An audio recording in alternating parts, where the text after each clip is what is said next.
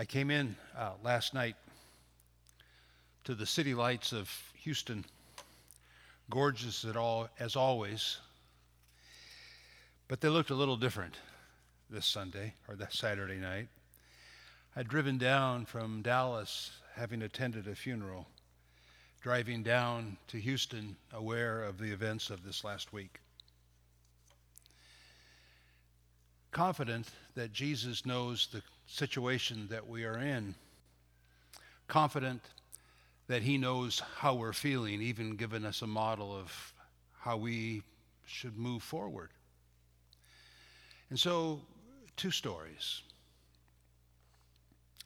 The first comes from the Gospel of Mark in the 10th chapter. When a wealthy man took the initiative and came to Jesus, kneeled, and asked him about eternal life. Mark says that he looked at the man, Jesus looked at the man and loved him, telling him what he should do to inherit eternal life, keep the commandments. And the man said, I've kept those commandments from my youth. Jesus said, One thing you lack sell all that you possess and give it to the poor, and come and follow me. And when he said that, his face fell and he went away sad. Jesus loved people, people of all kinds. And as Ellen reminded us this week, Jesus loved people who did terrible things. And Jesus' love didn't always receive the response that he hoped for, that he had expected you, the church of 1548, have loved well. You've loved like Jesus. And here now, your hopes and expectations for one individual have not been met, or so it seems. God sent Sean to 1548, and you loved him well, just like Jesus. And like the story of Jesus in the biblical account, there's love and there's sadness in our story. But our story continues, even as you, as we, embrace our sorrow and our sadness, we continue to reach out, sometimes in fear and trembling. And that leads to the second story.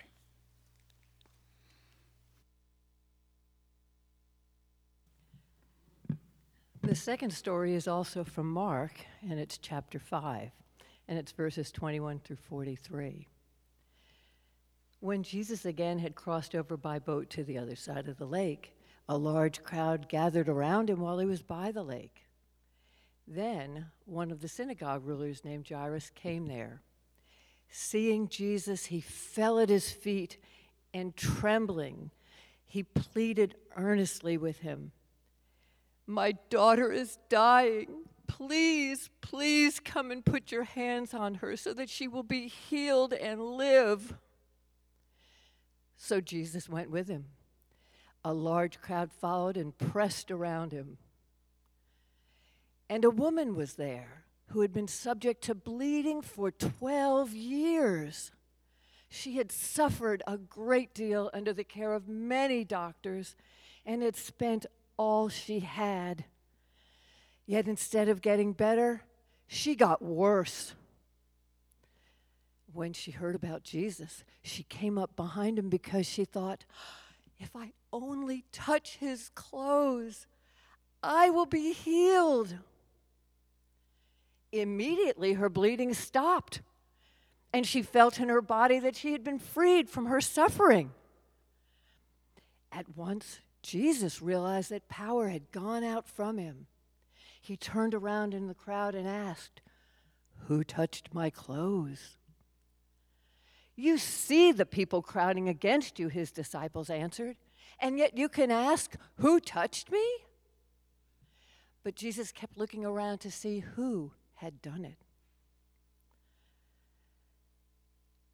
Then the woman, knowing what had happened to her, came and fell at his feet and, trembling with fear, told him the whole truth. He said to her, Daughter, your faith has healed you. Go in peace and be freed from your suffering. While Jesus was still speaking, some men came from the house of Jairus, the synagogue ruler. Your daughter is dead, they said. Why bother the teacher anymore? Ignoring what they had said, Jesus told the synagogue ruler, Do not be afraid, just believe. He did not let anyone follow him except Peter, James, and John, the brother of James. When they came to the home of the synagogue ruler, Jesus saw a commotion with people crying and wailing loudly. He went in and said to them, Why all this commotion and wailing? The child is not dead, but asleep. But they laughed at him. Well, after he put them all out, he took the child's father and mother and the disciples who were with him and went in where the child was. He took her by the hand and he said to her, Talitha which means, Little girl, I say to you, get up. Immediately, the girl got up and walked around. She was 12 years old. At this, they were completely astonished. He gave strict orders not to let anyone know about this and told them to give her something to eat.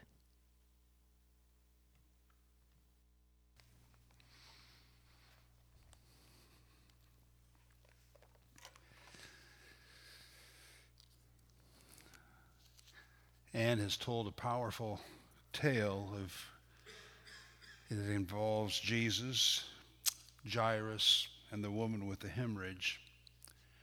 When we listen to this story, it's tempting to settle into the Jairus story, stick with the picture's familiar and steady frame. After all, Jesus has raised somebody from the dead.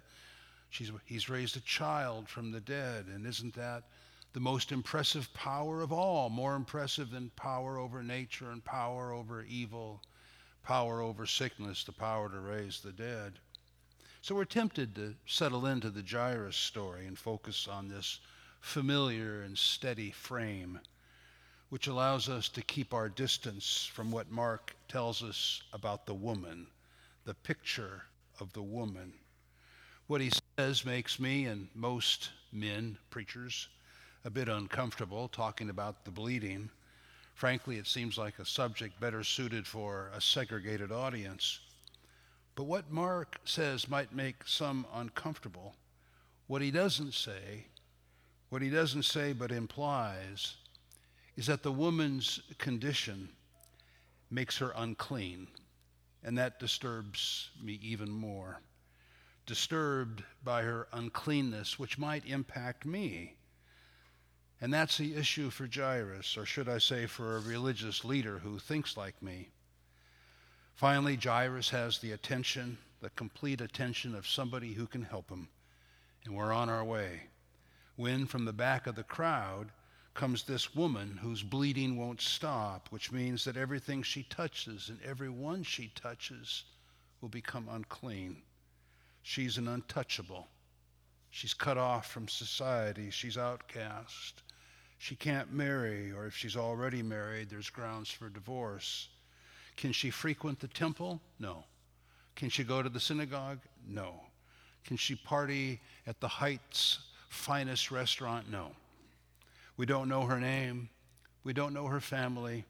We don't know her age. We only know her by what she has, which makes her unclean, a person who infects everything and everyone she touches. That's one way to look at this. Another way to look at this is to imagine yourself part of the entourage of the synagogue. We know him by name. His name is Jairus. He has connections. He has a vibrant community support system. I'm in his entourage, in the thick of the activity. Like every other person in the crowd, I think this woman is unclean. If she touches me, if she defiles me, I'll be nice. I'll step back, lest she rub against me, lest she ruin me. And what is she doing here in the first place? Or I'm Jairus, and the focus is on me. And I think I'm the synagogue official. She's way down the scale. I think my situation is an emergency. She can wait, she's waited 12 years, she can wait another hour. Why is she even here? And when the shattering news comes, if Jairus is, uh, is like me, grief compounded and anger explodes, and I say, I knew it. I knew this might happen. This woman has delayed the teacher seeing my daughter. This woman has cost my daughter her life. But all of those perspectives misses what Mark has focused us on. He doesn't tolerate such a vantage. He won't allow such narcissism to allow us to look down our nose at another, to position ourselves above somebody we consider other. Mark's frame, the Jairus story, highlights the picture, which is the image of the woman, the powerful image that Anne has told. And what we know of the woman is unsettling. Anne's preparation for the telling of this story emphasized her condition. Just listen to Anne, who told it for us, like Mark told it for the original audience. She suffered from a hemorrhage for 12 years. She's endured much at the hands of many physicians, not in the care of, not under the counsel of, not from a single specialist, but from the hands of many physicians. And she spent all that she had. She got all of her cash. She liquidated her retirement. She had to sell her car. She had to get rid of her jewelry. She auctioned off her furniture. She had to take a second mortgage out on the house. She spent all that she had, and she hadn't been helped at all. In fact, she's become worse. Mark hits it seven times.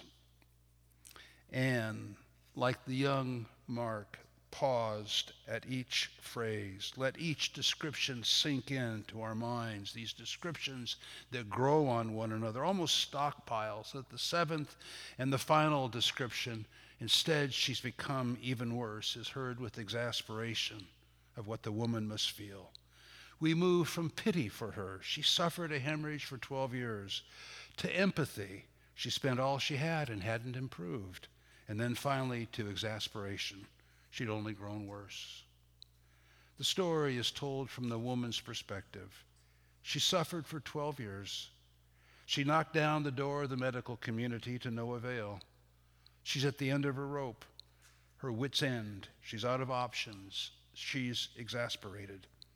The story is told from, this, from the perspective of someone who has not seen hope lately, who hasn't had help come by for a visit. What motivates her? Is it her desperation? Is it her faith? She comes to Jesus to get to touch him, believing that if she can just touch the hem of his garment, she'll be healed.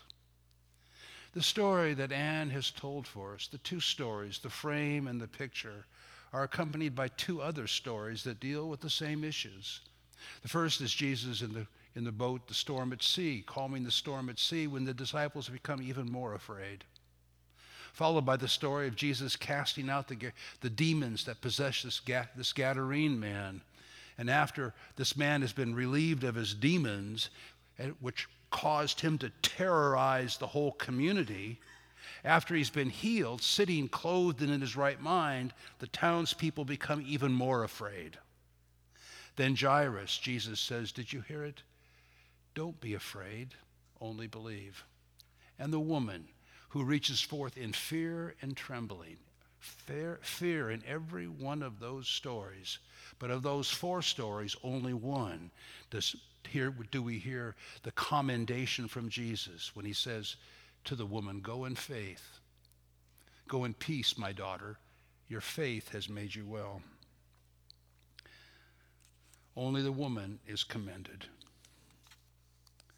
When I came in last night to the beautiful city of Houston, gorgeous as always, it looked just a little different. I knew what had taken place this week. And I knew what was on your minds, what's on the mind of all of us. And I wanted to remind you in these two stories of these two realities of Jesus understanding who we are and where we are and what we're doing because he's experienced the same thing. Oh, not exactly the same thing, but essentially the same thing. And that the person that he commends is the one who, understanding the reality of fear, still reaches out in faith. Sadness and sorrow and love invested in a particular person. That's what this congregation has done and done so well, just like Jesus. And I commend you for that. When I return home, my wife May always asks, Well, how did the weekend go? And I tell her in some form or fashion every Sunday after time with you. I've been in the presence of people who take their faith seriously. I'm hoping this is a two way street. I know what you're doing to me. You are a model of how Christians should live. And I hope you're getting something from me in return.